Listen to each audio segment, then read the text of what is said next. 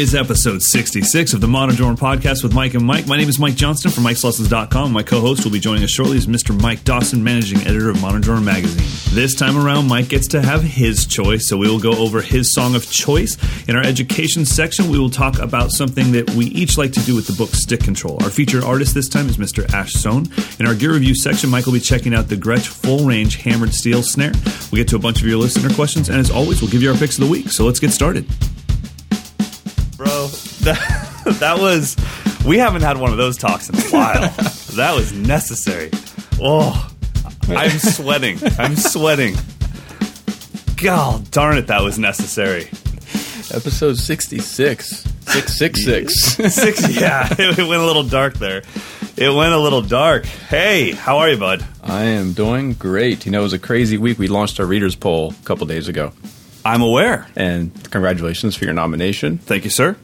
Anyone who's interested in voting, you can go to our website and just click the link. We did get tons of traffic on the first day, and it bogged down our site. And then we got hit with someone who decided to hack us. So, welcome to my world. Yeah, so our site's been kind of up and down for the past few days. So if you can't get in today, I mean, it's open until December 15th. So please just come back and try. We want everyone to vote. It is limited to one entry per IP address. So if you're in like a music school with other drummers, unfortunately, only one of you is going to get to vote. But just go somewhere else, go to Starbucks or something. Yeah, exactly. Yeah, man, it's a tough thing. I can say as someone that's been nominated for a few years, and it's like you want to let people know the voting exists. You want to tastefully say, if I'm in your, if I'm in your list, I would love for the vote, but at the same time, you don't. I feel that it's kind of. I don't want to turn it into a social media popularity contest where it's like, when I look at some of the people that are in my category, there are a few of them that literally don't use social media. Yeah. So I could leverage social media if I wanted to win this thing, and I don't want to do that. So it's like, how do I be casual about it? So I think I'm actually going to post a picture of the categories that both Ash and Carter are in. I just want to congratulate them for being nominated, and that's probably how I'll remind people to vote. Mm-hmm. And once you're voting, it's like, I'm in one of those lists. If you see me and you want to vote, go for it. But I really do think if somebody touched you on an educational level, that sounds gross. If somebody changed your vibe and made you Jesus, this is going south. If you went to a clinic and it had an impression, just vote for Mike. If there was a lasting impression from another educator, vote for that person. Gosh darn it! Holy crap! Well, this one's going good. Man. So we do have a lot of people ask, like, how do the nominations get selected? So yeah, it's not a completely scientific process, but what we do is we consider all the people that had significant coverage in the magazine in the past year or had significant contributions to the drumming community in the past year. So it's not like all-time greatest educator, all-time greatest session drummer, all-time greatest whatever. Right. We're just factoring in 12 months because we do it every year. So that's kind of our way to, you can't have a prog category without Neil Peart in it. But what if Neil Peart didn't do anything this year, which he didn't? They effectively retired. So that's why some of the names you won't see in certain categories every single time. Okay. Because it's kind of hard when it's a fusion category. How is it not Billy Cobham and Dave Weckl and Vinnie Colaiuta every single year? So that's kind of how those nominations are determined, is just within factoring the past 12 months. And we always leave a write-in option. So if there's someone that you think we just overlooked, you can write it in. You can campaign for someone who's not nominated. Maybe you can tell me if this is right or not, but I've always thought the write-in nomination was the best place to alert you guys of somebody that maybe slipped through the cracks for you guys, because there's too many drummers for you guys to cover. But if you notice that some guy you've never heard of got 15% of the votes for fusion, you're like, oh, wow, like we should check this guy out. I mean, is that can you see that kind of stuff? Can you do you find names that way? It's happened. I believe maybe 4 years ago the country category was won by a write-in. It was won by Ben Cesar. Yeah. Oh wow! He wasn't one of the names we nominated, but he won. So yeah, that happens. I mean, we get the complete list. We consider every name that's added. I mean, there's the obvious Joe Schmo from wherever puts his own name in every category. Of course, that happens all the time. Or Neil Peart gets written in every category. That stuff happens. Sure. But we're hoping that having the nominations kind of eliminates that you know, it's just like any kind of election. You don't just give it the great, you know, you don't have choices from 8 billion people to choose from. Right. We try to whittle it down to the ones that it is a reader's poll, so we have to figure that their name should have at least been included in the magazine once in that year. Yeah. Otherwise, it's not a reader's poll; it's just a popularity contest. Right. So yeah, that's awesome, open for the next 5.5 weeks. So get them in. Well, it's cool, man. Like I said, I talked to Carter a little bit just about how cool it is. The win is seeing your name in that block. That's the win. Right? Yeah, right. You just go like, oh, cool, I'm nominated. And then you look at the next 4 people and you're like, those, I have all of their autographs. Right. Okay. I don't, you know, the win means, it's not that it doesn't mean anything, but it's like, that's the win. And I was telling Carter, I'm like, bro, look at the names that you are next to. Right. These are legends. This is so cool. So awesome. Very cool. Well, we need to get to a song because I hijacked your pick last week. Unbeknownst to you, I thought we were doing one song. You prepared something. You changed, the format on me and don't let me know ahead of time. It's par for the course. Let's change the rules. I wonder if anyone out there knows. So next week we're giving away Mike's Broadcaster drum kit. Mike will pay for shipping. Just write in any 2 words that Mike says way too often. This is one of your favorite drummers. And this video is much different than the one that I've seen on the Modern Drummer Festival DVD. Right. This was easier for me to watch because I couldn't connect to – I'm assuming – so let's just kind of – do you want to tell people what it is? And I want to talk about the video that's on the DVD and then the video you sent me. Yeah, so this is something I've referenced probably ad nauseum. It's Glenn Kotche's solo drum piece called Monkey Chant, and it's featured on his album Mobile from 5 or 6 years ago. I think the entire record is a must check out for everyone, but you kind of have to dig a little bit deeper into the concepts behind what he's doing. If you just listen to it as music, some of it's just so abstract you don't know what the hell's going on. But when you get into because he does a lot of detailed analysis of the concept behind all the pieces and the liner notes, and you can search online and find it. He's a very thoughtful dude. He's very studied. He knows a ton about composition and orchestration. He's always experimenting with stuff. So the Monkey Chant was kind of his, marquee, his big piece that he put out for that record, and he used that for clinics and everything else. So that's the piece. It's just solo drums, him in a really crazy, kooky drum set. Right. And so on the Modern Drummer DVD, do you remember what year that was? I don't. It might have been 2006 or something like that. I'll find out. So on that DVD, while you're talking, I'll find out. On that DVD, he's playing this thing, but then there's a lot of cuts to an actual, I guess, animation of some sort of war that's going on between some. I don't know what the hell's going on. All I know is when I walk out in my lobby at 1 a.m. and that thing's playing, that video scares the crap out of me. 2006, by the way. Okay. Well, for 10 years, that video's been scaring the hell out of me. I'm assuming if you were at the festival, was that being played on the screen? Like, where did that video content come from? Yeah, so that video was made after he put the album out, after he'd done a bunch of shows, a bunch of solo drum shows. I believe it was his drum tech just decided to create an animation for this piece. Okay. So it wasn't something that he originally had conceived as part of this. It was done after the fact, and then as a result, his performances had to kind of be a little more codified and follow the animation. The animation tells the whole story.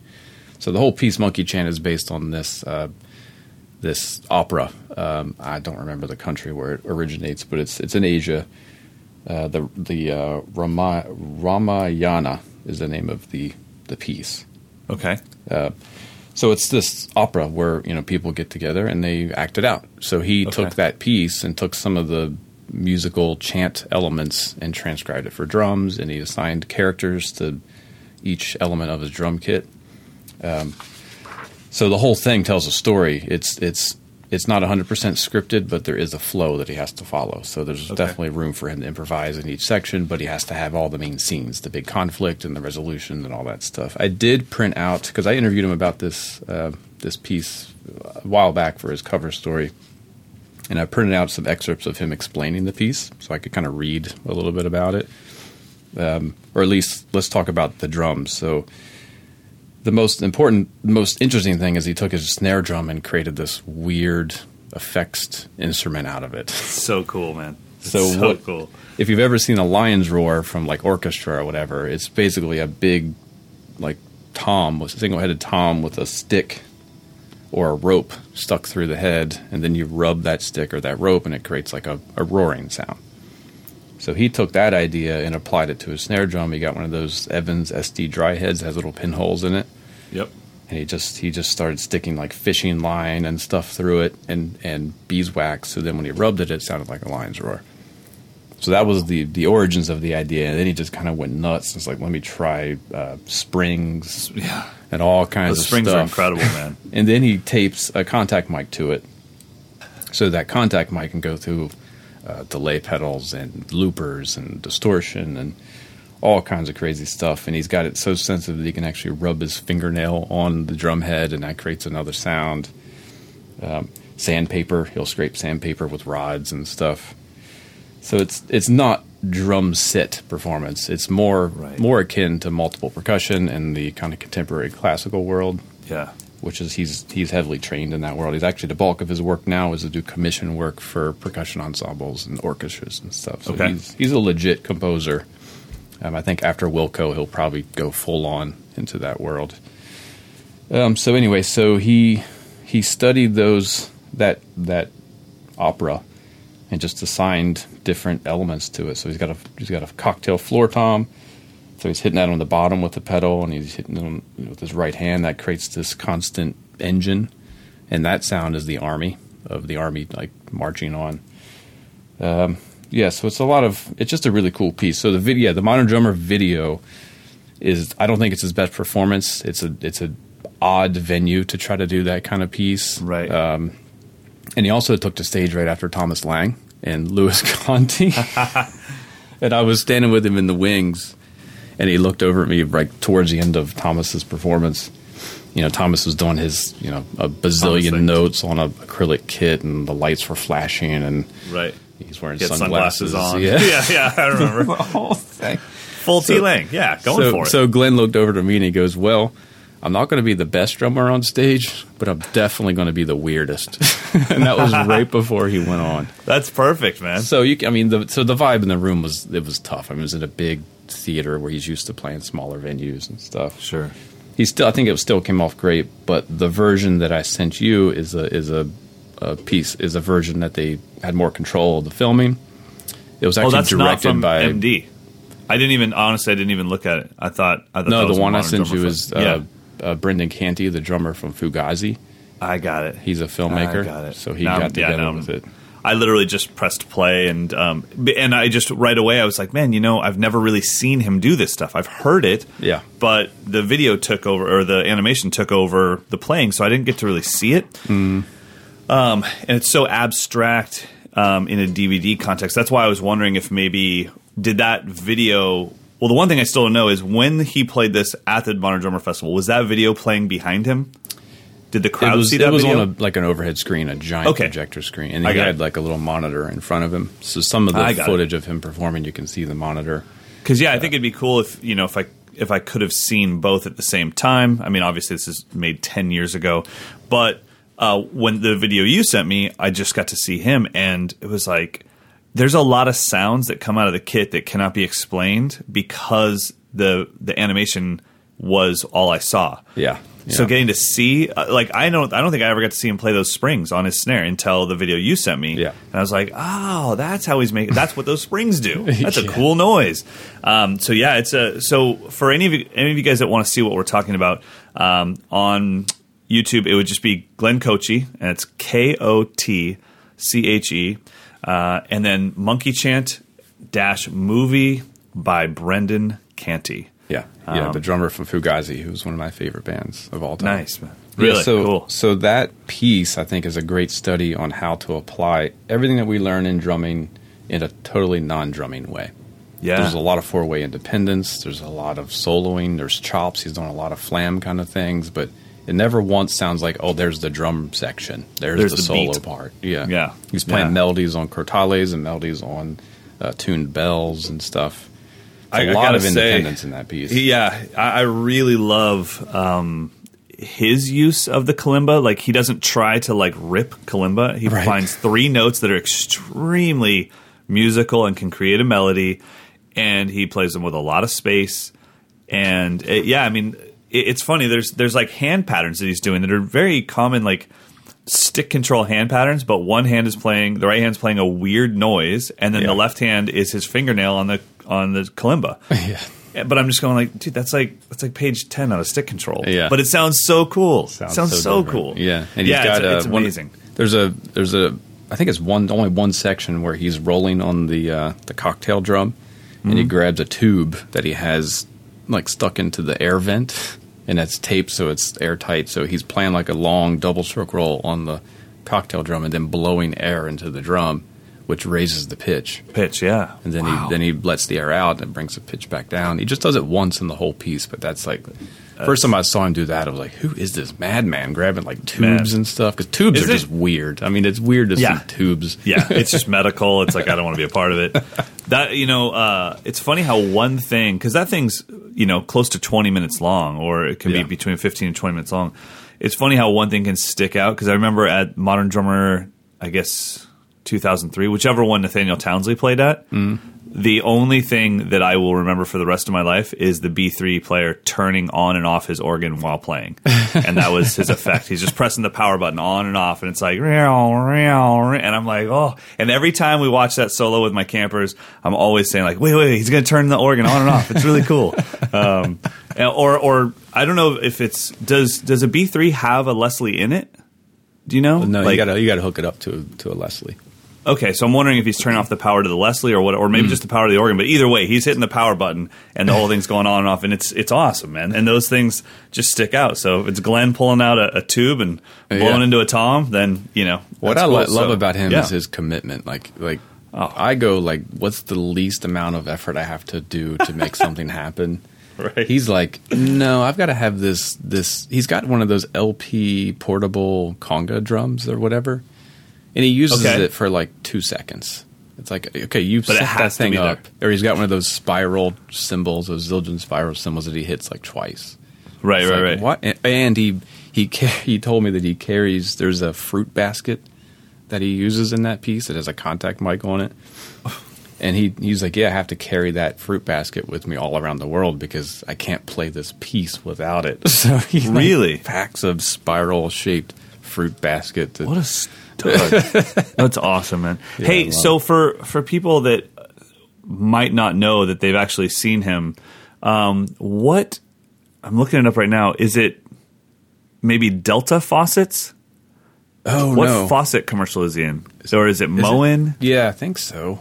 I'm looking at it, it says Delta Faucet commercial featuring Glenn Kotche, but I thought it was something bigger. I thought it was Moen or Kohler or something. Yeah, I think it's Delta, I'm pretty sure. Okay. But yeah, so if you just YouTube that Delta Faucet TV commercial, you'll see Glenn Kotche doing his thing with faucets, which is pretty epic. Pretty cool. Pretty epic, yeah. So very cool stuff. Well, everyone check it out. Well, actually, they can check it out right now, right? We're going to play a clip from it? Yeah, I'm going to grab one of the sections where he's just going nuts on the snare drum with all the springs and stuff. Perfect.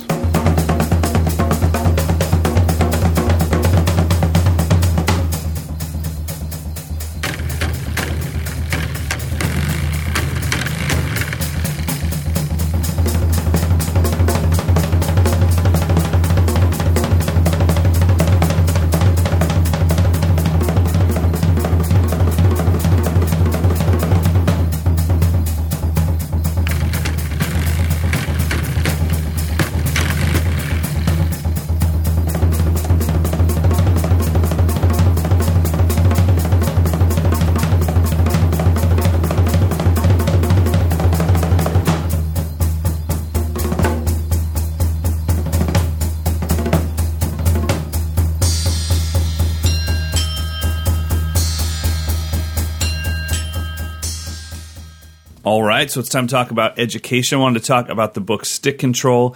And in my mind, and I don't know if everyone or every educator feels this way, but books like Stick Control and Syncopation are best served with a teacher because on their own, they can be a little bit boring. And once you have a teacher that tells you, now do this, that's when the light shines through and these books become genius, in my opinion. I mean, when you think about Syncopation, it's literally It's like 45 pages of syncopated rhythms. Yeah.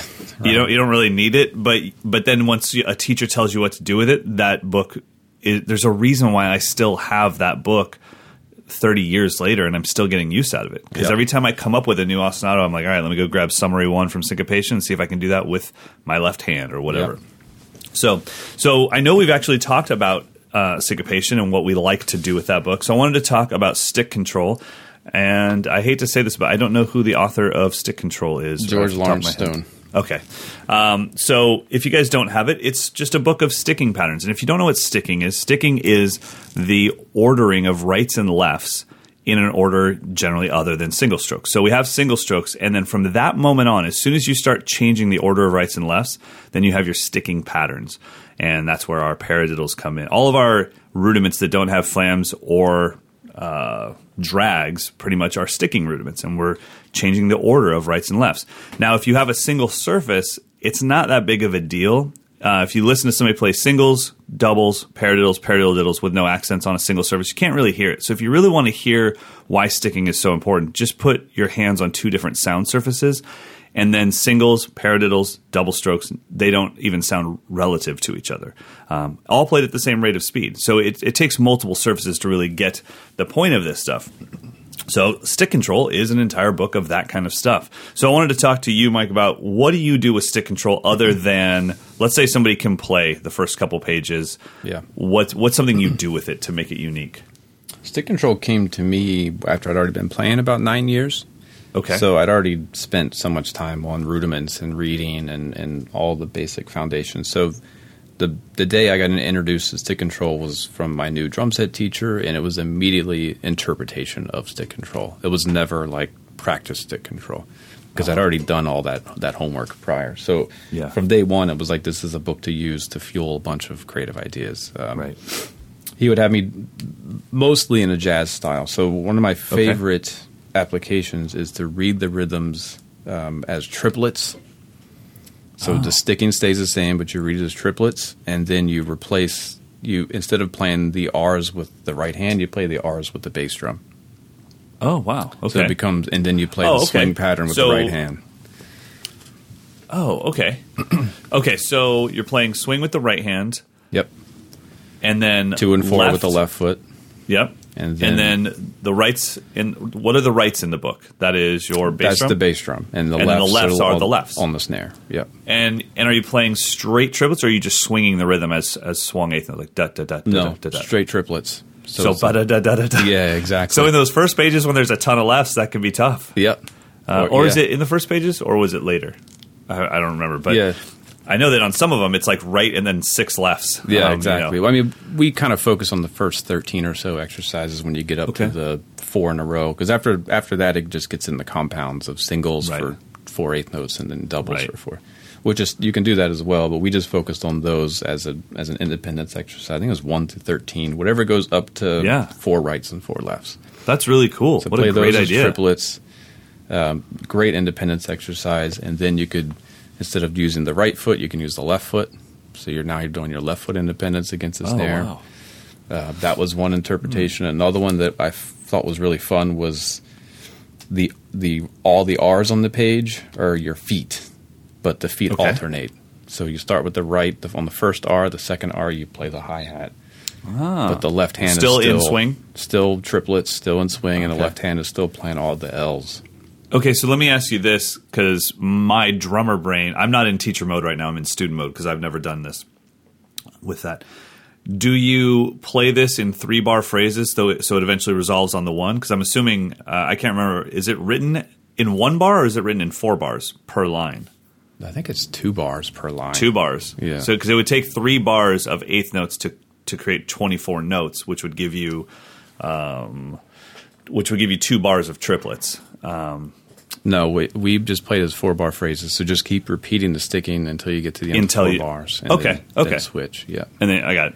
Cool, man. That's very. Like I said, my brain would have to. I'd be like, where does it land? Where do I get to hit the big round crash symbol? Well, that was kind of the point of it was it became this like seamless flow of figures that you could kind of weave in and out of, and you don't have to resolve, you don't have to stop, you could change, you could just start on beat 2, you can start on beat 3. Yeah, and it really was. It kind of just gave me the independence mentally and physically to when I was actually playing jazz, I could throw in little triplet things. It didn't have to be like beat 1 to beat 1. It could just be half of a measure or just one beat. Yeah, I mean, but it was really a great independence. That was the whole thing. It was like my foot and hand were now able to just flow without thinking about what I'm doing. I think that's what independence is supposed to be. I talked to when you guys had me on the cover, you let me interview my favorite drummers about independence. Right. I don't know if you remember that, but I got to send them questions. And Will Kennedy's answer was pretty much that. He was like, well, independence is so that I can play whatever the hell I want. It's not so I can tell somebody that I can do paradiddles with my hands while doing double paradiddles with my feet. It's so that in the moment. Yeah, exactly. It's so that in the moment, it's so that in the moment, like, you can do what you want to do. And that's I think that's what independence is that, hey, this thing just happened musically just now and I'm going to respond to it. I don't want to think about, is it two rights? Is it two lefts? Is it a kick? Yeah. How do I get out on one? It's just like, I mean, I talked to, not to bring him up again, but I talked to Carter the other day. We finally, so we've spent our, I guess, the last 4 months or so talking nothing but watches and watch straps. And at some point we realized, do you know that we've never talked about drumming? And so we started talking about drumming, and he was talking about my flow, and I said, oh, I don't have any flow. That's all. I know exactly what I'm doing. It's all worked out. It's all memorized. And he's like, really? He's like, I couldn't do that. Like, my problem is that I play, and then somebody asked me, what did I do? And he's like, I don't know what I just did. It just happened in the moment. And that's definitely somewhere that I'm trying to get closer to. But I think that that's a beautiful freedom, is that it's kind of like saying, what did you just say 20 seconds ago? It's like, I don't know. I was just speaking. Well, shouldn't that be how music is? Like, I don't know. Just talking, you know? And I think that exercise is fantastic. Yeah, that's why I tend to practice things that aren't specific. They're kind of global, like this type of thing. The concept is continuous triplets that go between your bass drum and snare drum. And you should be able to change that in any way you want without thinking, now I'm playing the paradiddle. Now I'm playing the inverted paradiddle. I'm just playing a phrase and using a certain application of a sticking. But I never think of it as here's exercise 4. I just kind of go down the list and then... Yeah, well, I think what happens is you have to have a place to start, because you can't have the phrases, you can't speak until you have some basic vocabulary. So that's what those first 13 exercises are for. It's like, let me get you just some basic words. But I think the problem is, and I'm dealing this in my courses, which is... or dealing with this in my courses, which is, okay, I just gave you the vocabulary, but you don't understand. That's the whole reason I gave you the vocabulary was so you could go speak. If you don't now spend an hour a day practicing actually trying to have a conversation between your left hand and your right foot, well, then you're literally going to sound like somebody that's just learning Spanish. You're going to be able to say, where is the bathroom? My name is Michael. Yeah. But that way you can't speak. Here is just the paradiddle. Here is the blush. De donde el baño? You know, and that's all you'll be able to do. So I think that stuff is really important. So, well, I know for one of the things that you and I have talked about before, and I've done this with Stick Control, is replacing each right and left with a grouping of notes so that right equals and left equals. And I think when I talked to you about it, you said it might be a Joe Morello thing. It might be an Alan Dawson thing. Yeah, I don't know if we were sure. Well, that was one of the things that my teacher shared with me as well, and he was a Morello student, so I can only assume that spawned from him. Like, play every right as a paradiddle and every left as something else. Right, yeah, sure. So I used it in triplet form as well, but every right was right, left, left with an accent over the right. And every left was right, right, left with an accent over the left. So if you did right and left, you make a 6-stroke roll. So the way that I have my students do it in the beginning is they have to say right out loud while playing the three notes. Right, right, right, right, right. The hard thing is they have to say left for the other one, which is right, right, left. But they're saying the word left while playing their right hand. Left, left, left, left. So that takes a little bit of time. So we'll start with something like 4 of each. Right, right, right, right, left, left, left, left, right, right. Then 2 of each. Right, right, left, left, right, right, left, left, right. And then we get into even singles, which becomes a six-stroke roll. Right, left, right, left, right, left.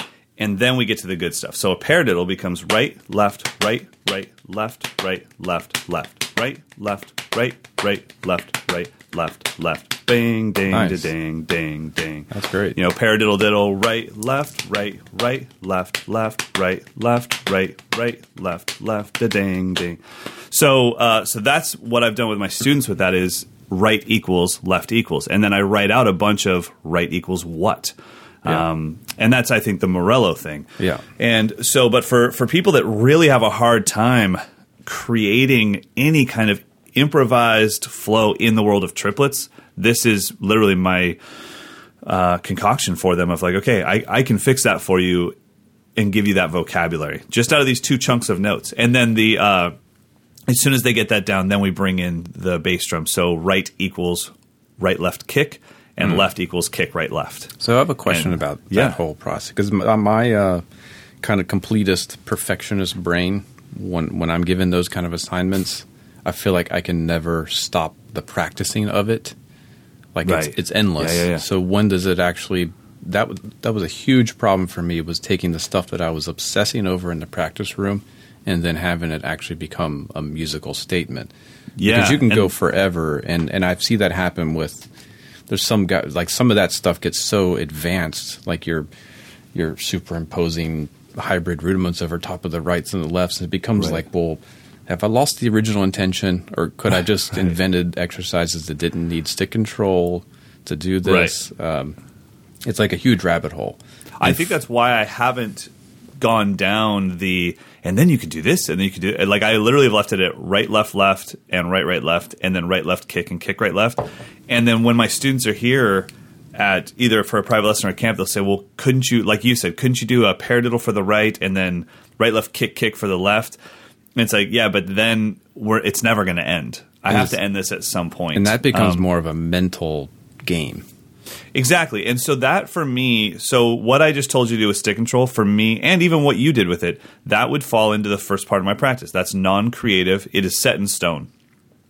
If you do exercises 1 through 13 the way that you talked about or the way that I talked about, there's nothing to discuss. You either do it right or you do it wrong. Yeah. The next 10 minutes or the next stage of my practice is when I try to speak with whatever with whatever freedom that exercise gave me. Then I try to speak and everyone that has ever tried to do that will know you actually feel like you didn't learn anything. Yeah. You are paralyzed. You're like, but I can't do it. And it's like, that's because this part is hard. Yeah. It's easy for me to come out and play a PDF. Like recitals, they never scared me. I had sheet music. Just do what's there. Yeah. Solo? Oh, God. You want me just to make stuff up? Wow. Yeah. Sure you don't have a PDF? So that's the next stage of the practice is, okay, I did these things. Now can I turn these things into a sound? There's no more right, left, right, right. None of that stuff. It's and I'm just singing. And once I can do that, then that vocabulary has validity. It actually makes sense, and I'm using it.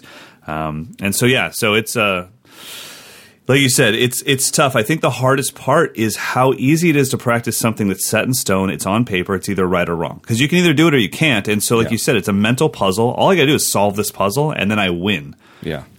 When you have to speak, there's no one there to tell you whether you did it right or wrong. And the kind of the catch is it takes so long to get just the physical and conceptual side down that for a lot of people, especially students I've worked with, it's like that's all the time they have is to just work on that one pattern. Yeah.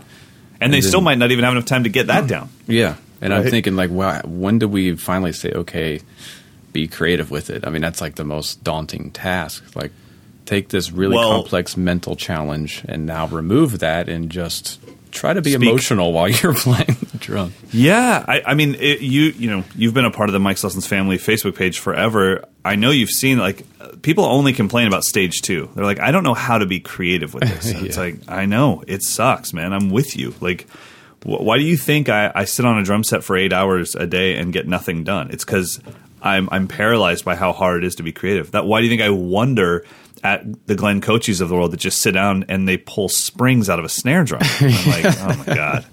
Do you know, like, that I would actually have to practice that, and I'd have to write out exercises for pulling, you know, rubbing my fingernails on the side of my drum shell? I got a live lesson idea for you. Yeah, exactly. Spring technique. It's like my brain just doesn't work that way. It's all everything I've ever learned was so I could teach it to someone else. So anyway, guys, we're with you as far as being creative with this stuff. When you learn something like Stick Control or Syncopation or any book that is set in stone, just know that let's even say that you're learning a groove out of future sounds. Do you want me to actually be able to watch you play and go, oh, cool, groove study number 1 out of future sounds? Or do you want me to say what I should say, which is like, oh, cool, were you into David Garibaldi back in the day? Like, yeah. It should be influenced by. It shouldn't. You don't just stop once you get it down. To me, that's the first step. That's non-creative. It's like I didn't take any creativity to learn David Garibaldi's groove. Turning it into something that I could be proud of and that I could take some ownership of, that was the next 20 hours. Yeah, so. I think it's something we talked about before is you have to get rid of your self-consciousness and your fear of failing when you're getting to the experimental stuff. Yeah. I mean, you know you're going to sound like crap the first time you try to be creative with this stuff. So I think you have to just let go of that and say, I'm going to sound like crap. It's going to take a long time. Think of how many years it takes a child to be able to say a sentence that's not just hilariously awkward.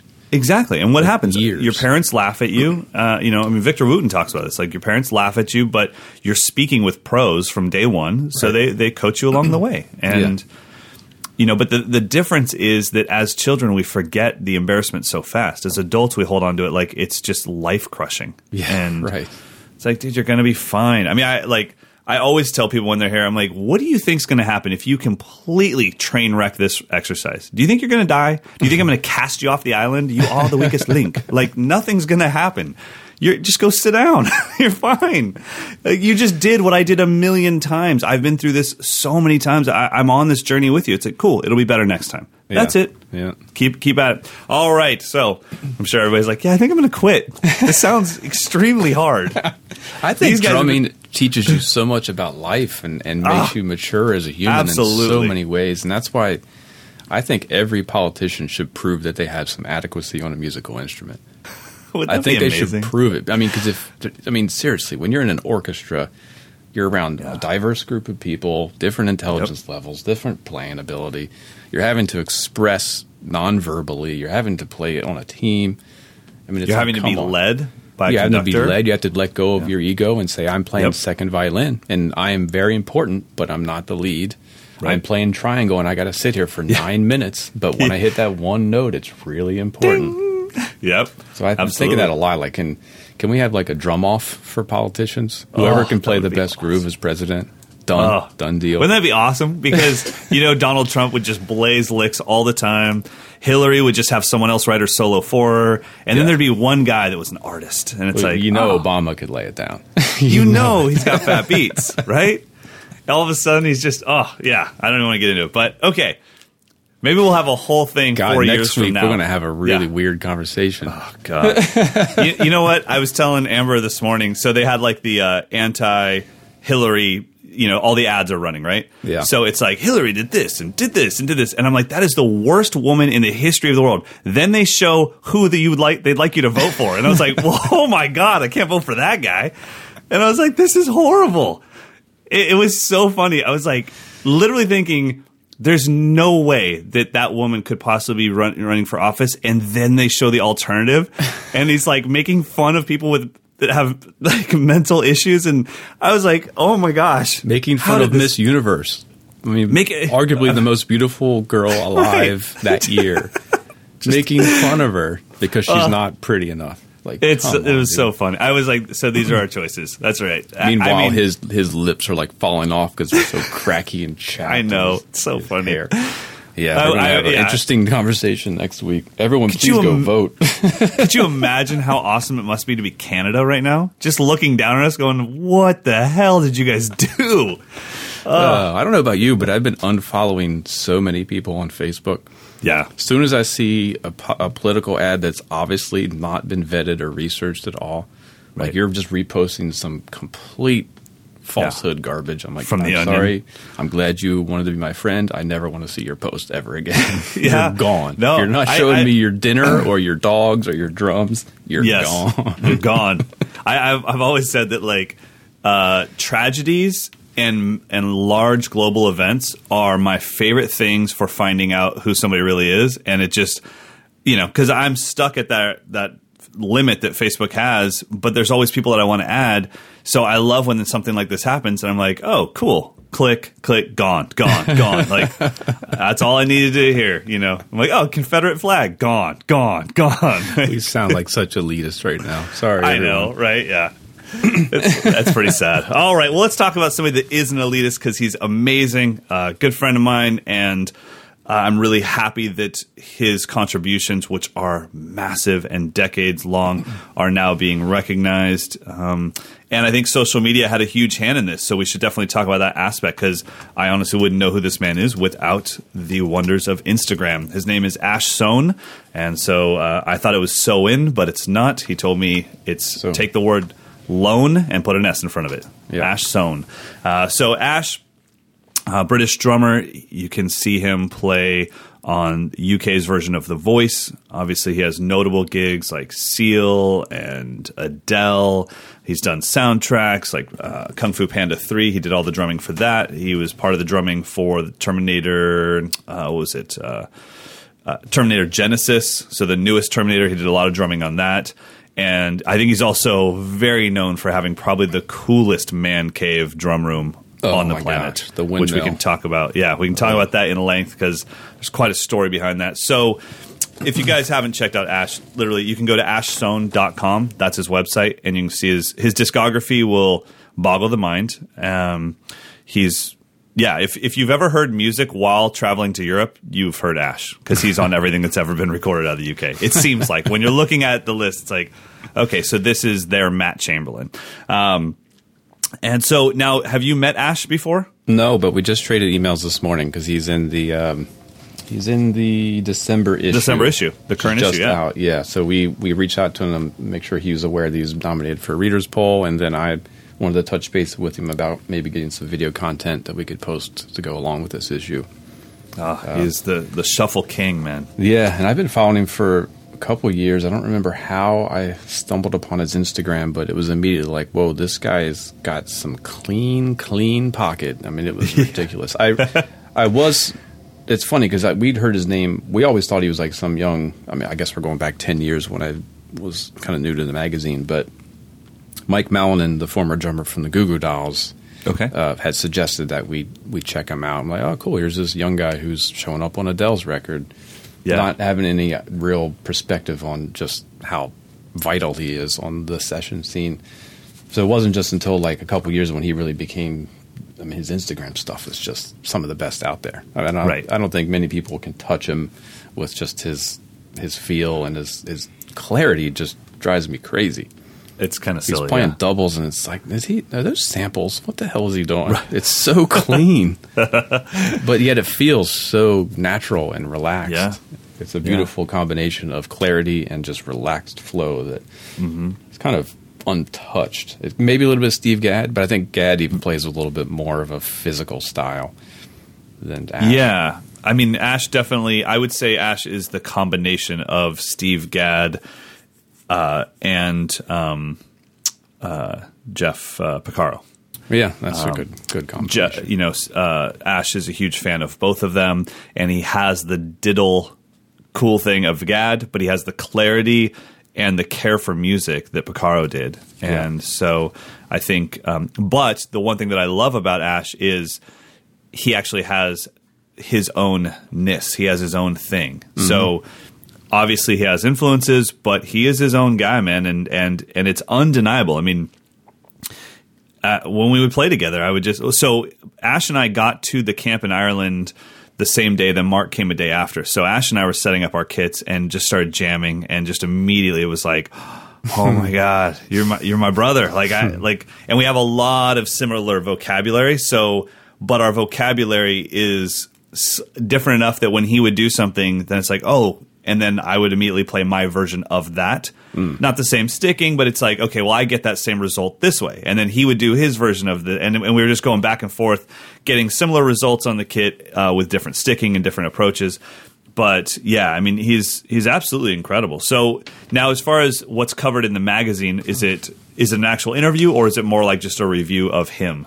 No, it's a full feature. Okay. We're trying to tell his whole story, but, you know, it's tough. But, yeah, it's basically just a lot about the insides of being a session drummer and what he's up to. Right. It's a good story. Yeah, the pull quote is actually kind of right what we were talking about with Stick Control. It says on page 52, "You have to get to a point where you're conscious of what you're doing, but respond to the music subconsciously. It's a difficult place to be, and I'm still working on it." I mean, that's it. Yeah, there you go. Still working on it. Yeah, he's incredible, and he lucked out when he I can't remember how old he was, but he moved to a new place in London, and the first person that he saw putting an instrument into their car, he saw this big, tall guy putting a bass into his car, and it was Pino Palladino. Oh, wow. and he was, you know, maybe early 20s, so he walked over to him and met him, and Pino said, "Man, I live right up there in that flat. Come by anytime." And they've been working together ever since. So to cut your teeth with Pino is pretty awesome, man. And at the camp, we got to record. I think I told you we got to record tracks that Pino had played on. So it's like the campers got a chance to, you know, track drums in a studio in Ireland with Pino on bass. So it was pretty cool stuff. And for Ash to be as excited as he was. So, you know, Mark, Ash, and myself stay in the castle in this kind of like right above the main drum room or the main studio room. And so I'm hanging out with Ash, and he's got his laptop open, and he's like just buzzing with excitement. He's like, "I've got like these 3 tracks. I've got all the stems. Pino's on it, you know, and then I've got this one with Grace Jones." Like, and all he's thinking about is, how do you think the campers will like this? And I'm like, yeah, you have stems so they're going to get to track with Pino Palladino. Yeah, I think they'll like that, bro. And he was just buzzing with excitement about it, and it was awesome. So, and as soon as we were like 2 days in, I said, "Ash, can you do this again, man? It's got to be me, you, and Mark. This is a blast." Yeah. And Ash was the pressure release valve for mine and Mark's education. You know, with my education, it's right in your face. It is exactly what it is, but it's going to push you to your limits. Mark is going to give you something that you really think might be the simplest, dumbest thing ever, and within 20 minutes, you realize you honestly can't play quarter notes. Yeah. And he's going to stretch your brain. And... Yeah. But not with something you can't understand. That's the beauty of Mark's teaching, is everyone can understand what he's saying. They just can't apply it the way he does, because you have to go so deep. And after 2 of those 90-minute classes, Ash says, "How about we all just play a shuffle along to this track?" Right. It's just, and everyone's like, "Yeah, we should do that." And so it's a really cool thing. So I'm assuming you've seen all the videos. If you watch his Instagram channel, you've seen all of his windmill stuff. So that was left on his property. Wow. And it was just the bones of the windmill. So what I think I'd probably have to ask Ash, because I don't know if I have the story correct. I can't remember if he was thinking about tearing it down or what the deal was, but someone that's an actual contractor, either close to his family or maybe works on the farm that he owns, said, "You know, we could just rebuild the roof of that, and that could become your drum room. So you wouldn't have to do the drumming in the house. You could actually walk outside and play all night long." That the bones of that old windmill would make a fantastic studio. So if you've seen the roof of it, he might have the best drum tracking room on the planet. I mean, it's there's no right corners. There's nothing for a bass buildup or anything. It's pretty fabulous. Oh, yeah, and the wood was chosen very specifically to be reflective in the right acoustic way.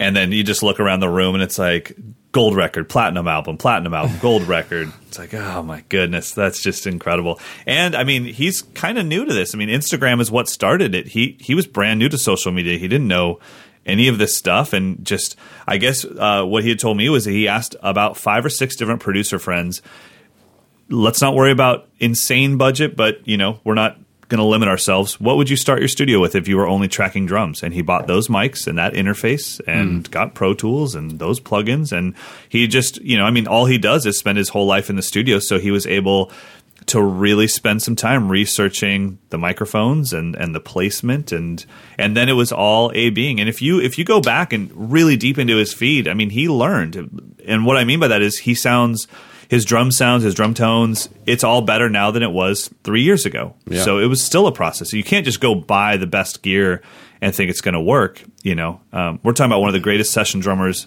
alive with the best gear in the world, and he still had to fidget with it and tinker with it until it became his sound. But boy's got a sound, man. As soon as you hear it, it's like, that's Ash. You know? Yeah. That's Ash. It's pretty distinct. His halftime shuffle is no joke for sure. How about we put in a little audio of his halftime shuffle? All right, let's do it. I will grab that.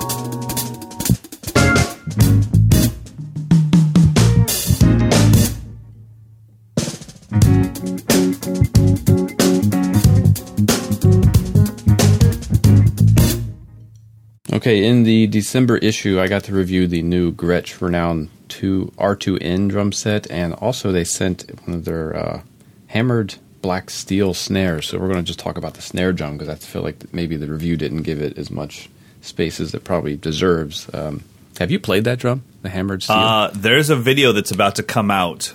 I told you about this on the podcast where we all went and played all of their snare drums. Right. They filmed us individually.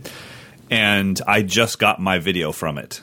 So I'll send it to you. But so I'm going down this row of 20 drums. Oh, cool. I stop at two. One of them is this drum. Oh, no kidding. As soon as I got there, I was like, what the hell is that? And when I don't know if anybody caught it, but when he introduced this, Mike said it's from their full range line. This is a seriously affordable drum. I'm not saying that because I'm a Gretsch artist. I promise you that.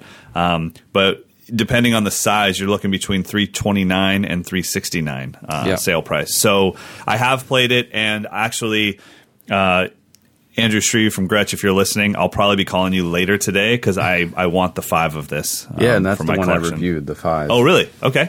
And it's a steel shell, but I think the hammering kind of softens the bite of the plan. Steel. But what really impresses me about every Gretsch snare drum I've played, metal drums in particular, they just have like a density of tone that you would think this is a $1,000 snare drum. So when I see the price, I'm like, oh my gosh! Like if I didn't already have a couple steel drums, this would not have gone back to them. There's no way, because it just felt right. Like it was just a dense, thick sound. I think the die-cast tubes play a part in that, and they put a good quality Remo CS white dot coated head on it, so it just felt like it was just professional. It just felt like I could use this on recordings. You could tune it up. I mean, I didn't have to muffle it at all, and which is rare for a steel drum. And it kind of had that Chad Smith kind of thing. If you tune it kind of high, real powerful, but then you could tune it really low and get a nice thick sound. Steel is a pretty diverse metal that I think just because it's called steel, we assume it's loud and bright and only for hitting really hard. But if the shell is made well, it can be a really versatile drum. In the video, the first thing they show me doing, because obviously I didn't cut the video together, and I was in that room for like 20 minutes going through every drum. I mean, I played every drum, but they just chose to show these little aspects where I stopped and talked a lot. And the first thing I do is I start tapping it with my finger. I'm like, that is so sensitive. Yeah. It's super sensitive. I play a press roll on it. Then I hit the hell out of it. But the thing that – because I asked them as soon as it was over, I was like, I don't remember steel drums really sound like that. And they said exactly what you said. The hammering diffuses the drum. Yeah. That's the whole point. It's not for looks. It's so that it kind of – it's almost like having a piece of moon gel on the head. That's what the hammering does to the shell. Yeah, it felt like it was just dialed in right away, which is – for someone who's changing snare drums a lot, I don't want to be messing around with like dialing in the sound. I just want to put up a drum and have it sound right, and I can adjust it up or down for the pitch, but I don't want to be chasing overtones. And this drum didn't have any of that stuff. And you kind of mentioned it for a second about the Chad Smith thing, but tuning range-wise, even though it was a 5, could you get it to have a fat sound? Yeah. I mean, I tested the whole, all the way up, all the way down to the pillowy, you know, Mick Fleetwood. Meat Fleetwood. Meatloaf. Meatloaf always had great drum tones, man. That guy was killing. Meat. That's a good drummer name, Meat. Mick Fleetwood kind of sound. It does all that. And it does handle muffling as well. I threw like a wallet on it and got that really detuned sound. It's a nice drum. It's a really, for that price, I think it's almost like a no-brainer if you're in the market for a nice metal drum. Yeah, and it comes, I mean, for anybody that wants to go for something crazy as a side snare and affordable, they make it in an 8, a 14x8. Oh, wow. Cool. Yeah, so they have, the 14x5 is $329, the 14x6.5 is $349, and then the 14x8 is $369. So what an unbelievable price. Yeah, I mean, I was actually kind of shocked. So I guess Gretsch, now part of the DW family, I guess they're doing the Shopatron thing because they have the actual prices on their website, which I got to be honest, I love seeing the prices. Can you just tell me what the hell the price is? Why does it have to be so hidden? I have to dig. List prices are so stupid. List prices are a joke because it's just so you can tell me how much percentage you took off. But it's like, but that's the price. Yeah. Just tell me what the price is. I don't understand why every watch has to have the price tag facing down. Just tell me what the hell the price is. I'm either going to buy it. I either have that money or I don't. Why am I so mad today? Dude, I'm so happy we weren't recording earlier. I was just shooting with both barrels. Man. Anyways, I love seeing the actual price and you know, and the fact that I think, and maybe you know this more than I do, but I think the way the Shopatron thing works is you buy it on their website and then they throw that order out to local shops in your area or someone fulfills that order, right? I think it's basically a way so a dealer doesn't have to have inventory just sitting on shelves. So your dealer, whoever's closest to you, will get that order. The drum will go to them. You'll go pick it up there. Perfect. I think that's cool. I think that's I think that's helping everyone. But yeah, I love it. So 14x5, I'm definitely going to order one this week. I just think it's a great drum. I honestly don't own a steel snare drum, and it really blew me away at the Gretsch thing. So let's give it a listen.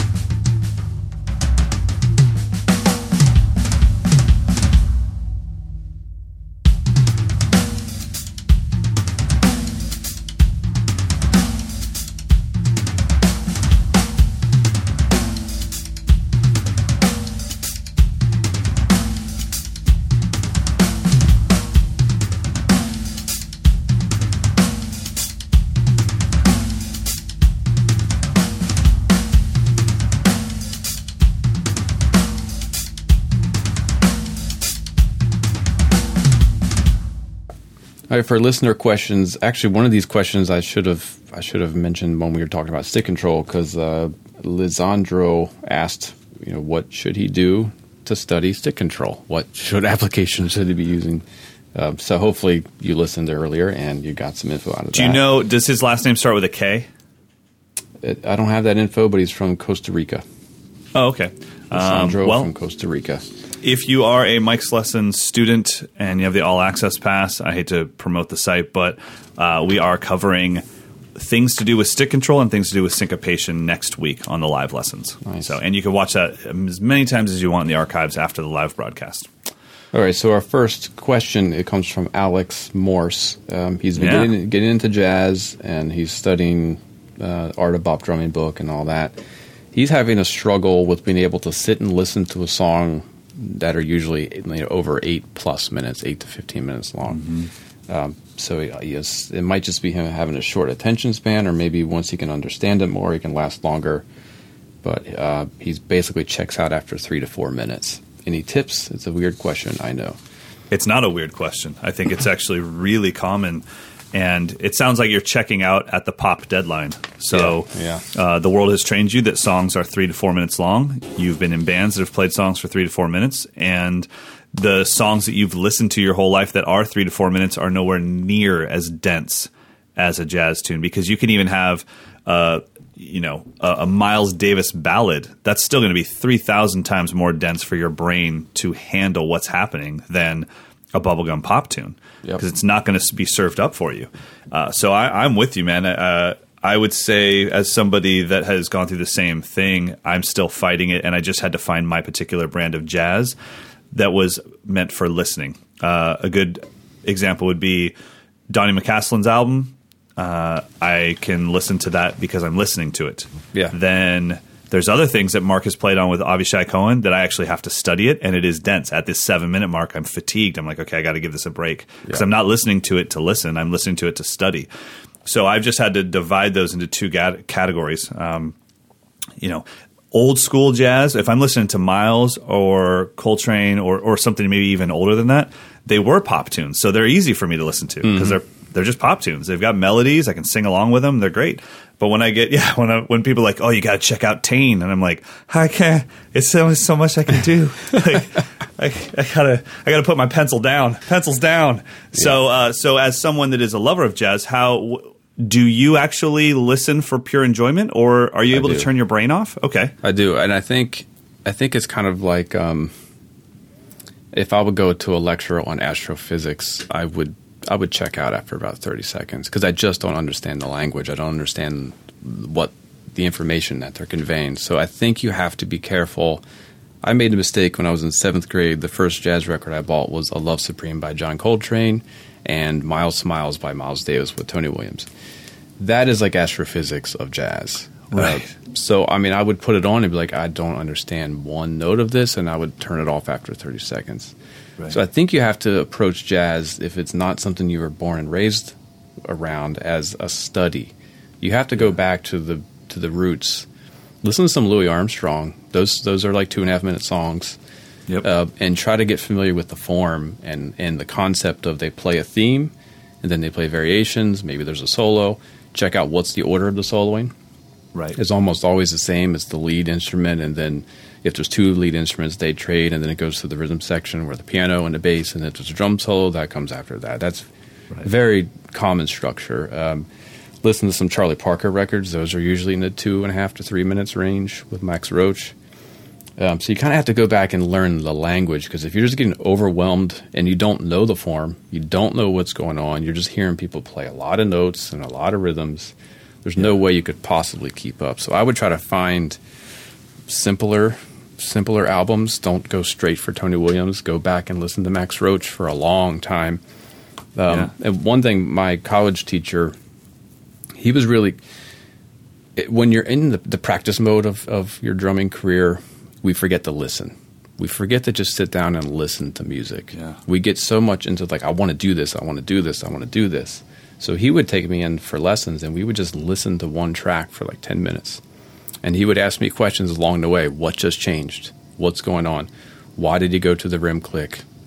Here's a question. Which saxophone is soloing now? Do you know if it's the alto or the tenor? Yeah, is that Cannonball Adderley or is that John Coltrane? Like, you have to listen and identify, what's happening. And as far as something more practical, just focus on one soloist. So if you're going to listen to Kinda Blue, Freddie Freeloader, just listen to Miles Davis' solo and then stop and then rewind it and listen to Miles Davis' solo again and just ingest, because each solo is like its own piece of music. It just basically restarts after those 3 minutes of the trumpet solo. So instead of trying to absorb all of it like you're listening to a Beethoven symphony, just say, I'm only going to listen to the piano solo, and I'm going to hear what does Jimmy Cobb do with his left hand to complement what's going on. Yeah, and that's sure. it. So you just got to break it down. It is a study. It's definitely a language. I mean, and it's an advanced, sophisticated language that I mean, there's no way. I learned from experience that trying to go straight into the Miles Davis Quintet with Tony Williams was like a bad idea. Like, I don't know. They have no rules. What the hell are they doing? Because I didn't. Because I didn't see. Like, you literally sound pissed. I didn't see how they had deviated from the traditions. Right. Like, why is Miles Smiles so awesome? It's because they decided we're going to get rid of certain forms, but we're going to keep the language. So you have to know a blues form, you have to know a song form, you have to know the melodies that they're deviating from, the original melodies. So it's a long study. I think it's worthwhile. I mean, I can sit down and listen to A Love Supreme start to finish and be riveted like I'm watching an action movie.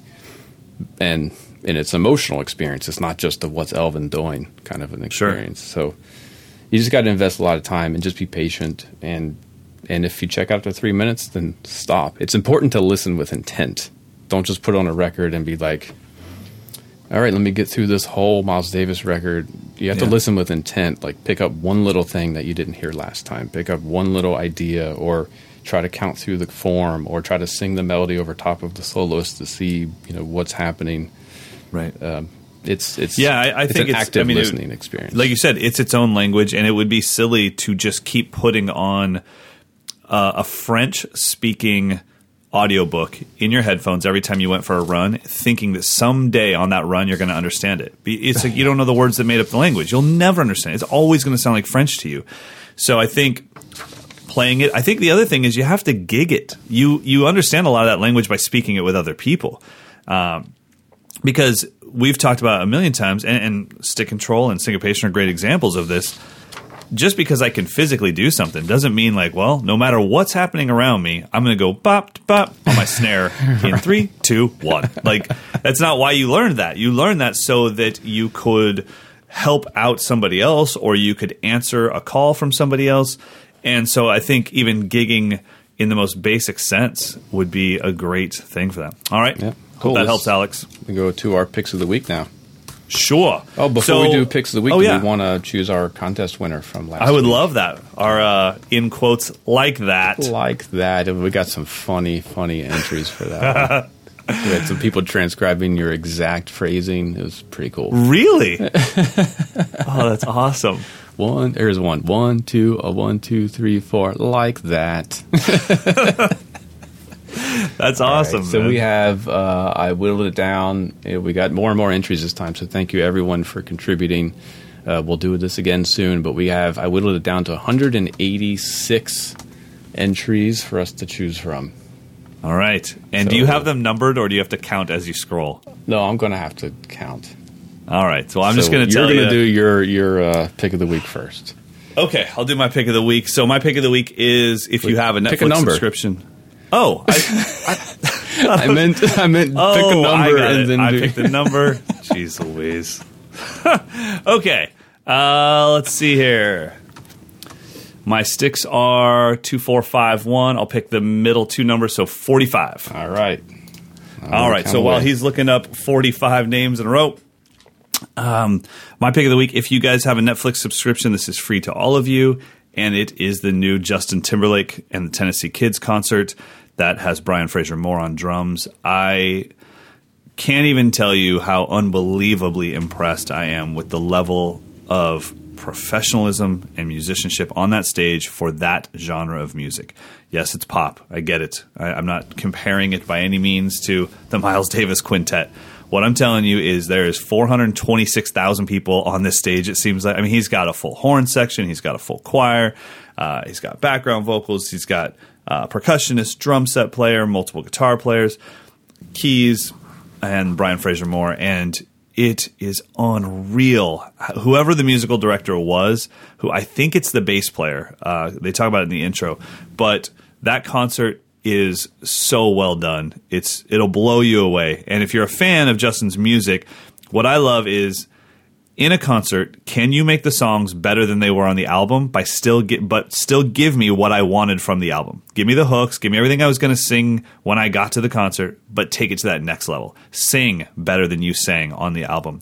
Play fills that weren't on the album, that elevate, and the whole concert is mind-blowing. So you and I covered Brian Fraser Moore a while back. I got to say, there's a reason why he has these gigs. Yeah. He's really good at doing the big concert, big pop star thing. Yep. He's really good at it, man. Like I even as a drummer trying to poke holes in, you know, I mean, I'm not trying to go negative, but that's just the natural thing. It's like, oh, this is what I would have done there. I couldn't find a hole to poke, man. He Jesus. This seriously just trashed this whole episode.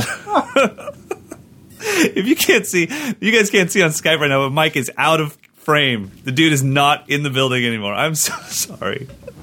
You know, if you wouldn't have corrected yourself, I wouldn't have even noticed it. All right. We'll just keep on moving.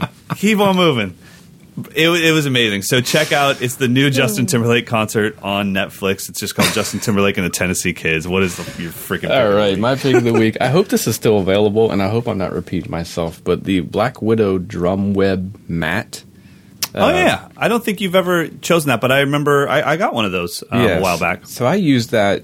What it is it's like a vinyl mat. It's like it replaces your drum carpet. It's shaped more like a spider, like half of a spider web, and it has Velcro and stuff on it. So you can fit your kid on it, and it's super stable, and it works great. And the best part is it folds up into like the size of a purse. So you can just stuff it in your cymbal bag or stuff it in your hardware bag. So I use that every gig. And it's never had any issues. I took it on the road. I've used it just for weekend gigs, and I don't have to carry that stinky beer-soaked carpet anymore. Yeah. So that's Black Widow awesome, drum man. Web mat is. Unfortunately, I don't think it really caught on like it should have. I don't know if that was the marketing or just drummers being resistant to anything they think might be gimmicky, but it's not a gimmick. It works. No. It works great. I mean, they sent me one right away. This and like you said, it was years ago. Yeah, we're probably like almost 10 years back, but hopefully it's still available. And but yeah, I think drummers love that they can swing by any Home Depot or Lowe's and get that $19 drum rug. You know? But why do you want to take that extra trip to your car to carry a stupid rug? Bro, I don't gig. I'm not taking any trips to my car. I don't care. That's why when they sent me the Black Widow one, I was like, hey, I don't even leave my studio. My drums are always set up. It drives me nuts even when I have to do a photo shoot. I'm like, so I got to break that thing down? It's a 4-piece kit. How am I going to break it down? It's going to take forever. I'll never get it right again. Exactly. I got to put my stands in the bag. There's stairs involved. I'm on the second floor, so I've got stairs to get up to the third floor, and I've got stairs to get down to the first floor. So, all right. Well, those are some great picks. Now, do you have a winner for us? I do. The winner is Tony Enriquez. Nice. So I'll be emailing you later. I'll be emailing you tomorrow after you've had a chance to listen to the show. So is that box behind you the first group of sticks that was supposed to get sent out that never got sent out? Those are out. They're gone. Okay. Yeah, first winner is received. First winner has their stuff. Yep. Tony, you will get a Modern Drummer stick bag. I think I actually have some sticks here that I might throw in for you. And some Modern Drummer Festival DVDs. I'll give you a whole bunch of stuff. And a free subscription to the magazine. So congratulations, awesome. Tony Enriquez. Everyone else, thank you for entering. And we will do this again in a few weeks. Absolutely. All right, buddy. Well, you have an awesome weekend. Are you gigging this weekend? No. Last week was 4 nights in a row. So this week, nothing, which is cool, man. Super cool. Enjoy. I've got a lot of studio stuff to do. I was going to say, yeah. So much to review. Yeah, just get back into my own stuff. Like I've got to work on some of my own projects here. It's maybe we can talk about that next week because that's been my focus. Was like, hey, camps are over. Who am I as a player? Yeah, I took 6 months to focus on everyone else, and so it's finally getting there where I'm coming home every night. I'm like, babe, I'm on fire. It's so fun. So I know who I want to be. So maybe we can talk about that a little bit next week. So, all right, buddy. Well, everyone, go practice. Please, if you give us, I don't even want to do it. 5-star review. Just go to iTunes. Get us. Thank you. Appreciate it. All right, buddy. I'll see you next week. All right. See you later.